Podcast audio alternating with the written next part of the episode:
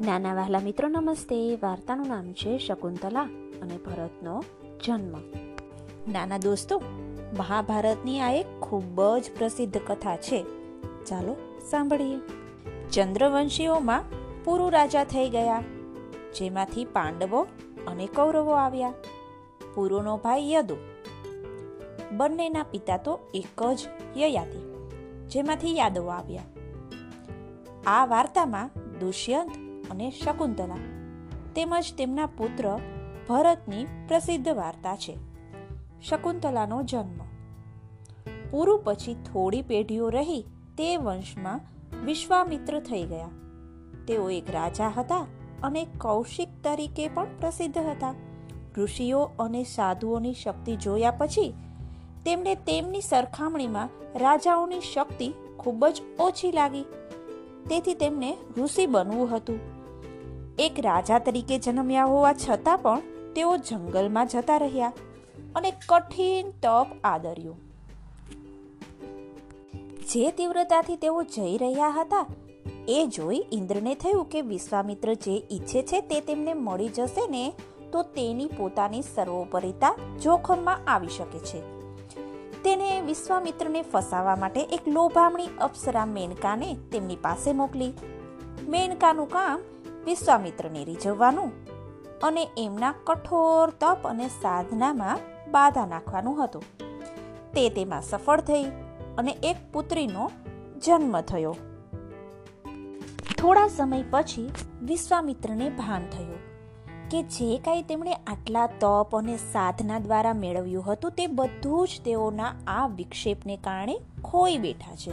તેઓ ક્રોધમાં આવીને માતા અને પુત્રીને ત્યજી જતા રહ્યા. એક અપ્સરા હોવાને કારણે મેનકા આ પૃથ્વી પર માત્ર એક મર્યાદિત સમયના વિઝાધારી પ્રવાસી હતી. તેને પાછા ફરવું હતું. તે આ બાળકીને તેના પિતા પાસે છોડી શકે તેમ ન હતી. કારણ કે તેના પિતાને તો તે જોઈતી જ ન હતી. તેથી તેણે તે બાળકીને માલિની નદીના કાંઠે છોડી દીધી અને જતી રહી. કેટલાક શકુન પક્ષીઓએ તે નાનકડી બાળકીને ત્યાં જોઈ કોઈક રીતે તેઓ તેને ઉપાડી લઈ ગયા અને તેનું અન્ય જીવોથી રક્ષણ કર્યું. એક દિવસ કણવ ઋષિ તે તરફ આવ્યા. આ વિચિત્ર બનાવ જોયો, જેમાં પક્ષીઓ એક નાનકડી બાળકીનું રક્ષણ કરી રહ્યા હતા. તેમણે તે બાળકીને ઉપાડી, તેને આશ્રમમાં લઈ આવ્યા અને તેનો ઉછેર કર્યો. તે શકુન પક્ષીઓ દ્વારા રક્ષણ પામી હોવાને કારણે તેમણે તેને શકુંતલા નામ આપ્યું. તે મોટી થઈ એક સુંદર યુવતીમાં પરિણમી. એક દિવસ રાજા દુષ્યંત લશ્કરી ચઢાઈ પર નીકળ્યા. લડાઈમાંથી પાછા ફરતી વેળાએ તેમણે પોતાના સૈનિકોને ખવડાવવું હતું. તેઓ જંગલમાં ગયા અને બે ફામપણે પોતાના સૈન્યને ખાવા માટે જાનવરોનો શિકાર કર્યો. જ્યારે તેમણે એક વિશાળ નરહરણ પર તીર છોડ્યું, ત્યારે તેમનું તીર તો નિશાના પર જ લાગ્યું. પણ તે હરણ ત્યાંથી નાસી છૂટ્યું. દુષ્યંતે તેનો પીછો કર્યો અને તેને શકુંતલાના હાથોમાં જોયું. એ તેનું પાલતુ હરણ હતું અને તે અત્યંત કરુણાપૂર્વક તેની સારવાર કરી રહી હતી. જ્યારે તેણે આ જોયું, ત્યારે તે શકુંતલા સાથે પ્રેમમાં પડી ગયો. થોડો સમય ત્યાં જ રહી ગયો અને કર્ણવ ઋષિની પરવાનગી લઈ શકુંતલા સાથે લગ્ન કર્યા. પછી દુષ્યંતે પાછા જવાનું હતું. તેનું આખું સૈન્ય જંગલના કિનારે તેની રાહ જોઈ રહ્યું હતું.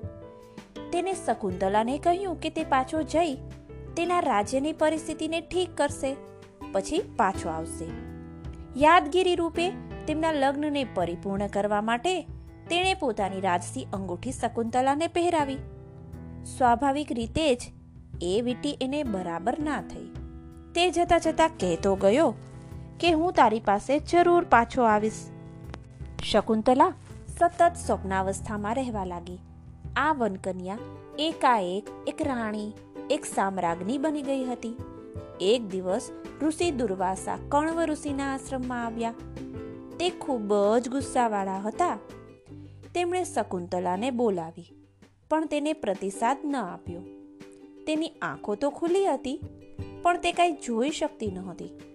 આ તેમને ખૂબ જ અપમાનજનક લાગ્યું અને બોલ્યા, જે કોઈએ પણ તારું ધ્યાન આ સમયે પકડી રાખ્યું છે, તે સદાયને માટે તને ભૂલી જાય.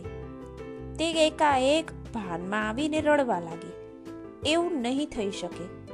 તમે આવું શા માટે કર્યું? આશ્રમના લોકોએ ઋષિ દુર્વાસાને સમજાવ્યા કે શકુંતલાના લગ્ન એક રાજા સાથે થઈ ચૂક્યા છે અને તે તેમના પાછા આવી તેને સાથે લઈ જઈને એની રાહ જોઈ રહી હતી. તે દીવા સ્વપ્ન જોઈ રહી હતી. કૃપા કરી તેને ક્ષમા કરો. તેમણે કહ્યું, ત્યાં સુધી તેઓએ ઋષિ દુર્વાસાની પરણાગત કરી લીધી હતી અને તેઓ થોડા શાંત થયા હતા. તેમણે કહ્યું, ઠીક છે. હું આને સુધારી શકું છું. હા, તે તને ભૂલી જશે. પણ જે ક્ષણે તું એને તારી યાદ અપાવે ને એવી કોઈ વસ્તુ બતાવશે તે ક્ષણે એને તું યાદ આવી જશે. નાના બાળ મિત્રો હવે ભરતના જન્મની કથા સાંભળીશું. શકુંતલા રાહ જોતી જ રહી, જોતી જ રહી, પણ દુષ્યંત ન આવ્યો. તેને એક પુત્રને જન્મ આપ્યો, જેને તેને ભરત નામ આપ્યું. આજે આ દેશનું આ જ નામ છે. આ રાજાના અપાર સદગુણો પરથી આ દેશનું નામ ભારત અથવા તો ભારત વર્ષ પાડવામાં આવ્યું. તે એક આદર્શ મનુષ્ય હતા. ભરત જંગલમાં ઉછર્યા. એક દિવસ ઋષિ કણવે શકુંતલાને કહ્યું, તારે જઈને રાજા દુષ્યંતને યાદ અપાવવું જોઈએ કે તું તેમની પત્ની છે અને તને તેમના થકી એક સંતાન છે. રાજાનો દીકરો તેના પિતાની છત્રછાયા વિના મોટો થઈને તે યોગ્ય નથી. શકુંતલા આ નાના બાળકને લઈ મહેલ તરફ રવાના થઈ. માર્ગમાં તેમને નદી પાર કરવાની હતી. તે હજી એ તેના પ્રેમીના સપનામાં જ હતી. જ્યારે તેઓ હોડીમાં નદી પાર કરી રહ્યા હતા, ત્યારે માત્ર પાણીનો સ્પર્શ લેવા માટે તેને પોતાનો હાથ નદીમાં નાખ્યો અને પેલી મોટા માપની વીંટી નદીમાં સરકી ગઈ. શકુંતલાને તેની ખબર પણ ન પડી. તે રાજા અને રાજમહેલની પરંપરાઓથી તદ્દન અજાણ હતી.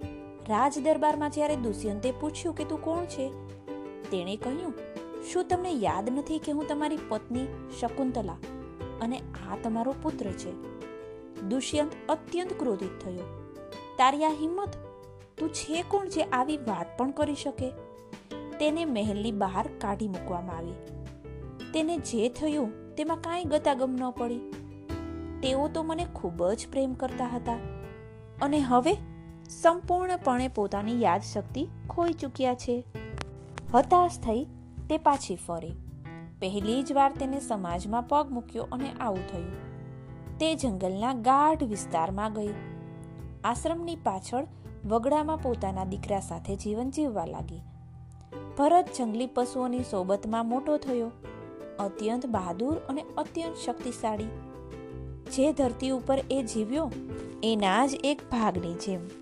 પાછળથી દુષ્યંતને જ્યારે તેની વીટી મળી, ત્યારે તે જંગલમાં શકુંતલાને શોધવા માટે આવ્યો.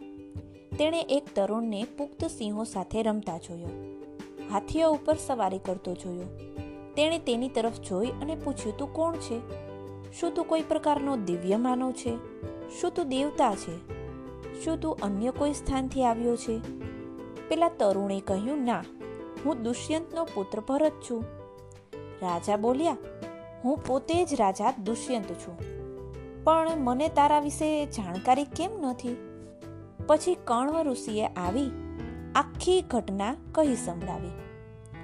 અંતે રાજા દુષ્યંત શકુંતલા અને ભરતને લઈ મહેલ તરફ પાછો ફર્યો. નાના દોસ્તો મહાભારતની આ એક સુંદર નાની એવી વાર્તા છે. આ વાર્તા પરથી તમને થોડી એવી મહાભારતની જાણકારી જરૂર મળી હશે.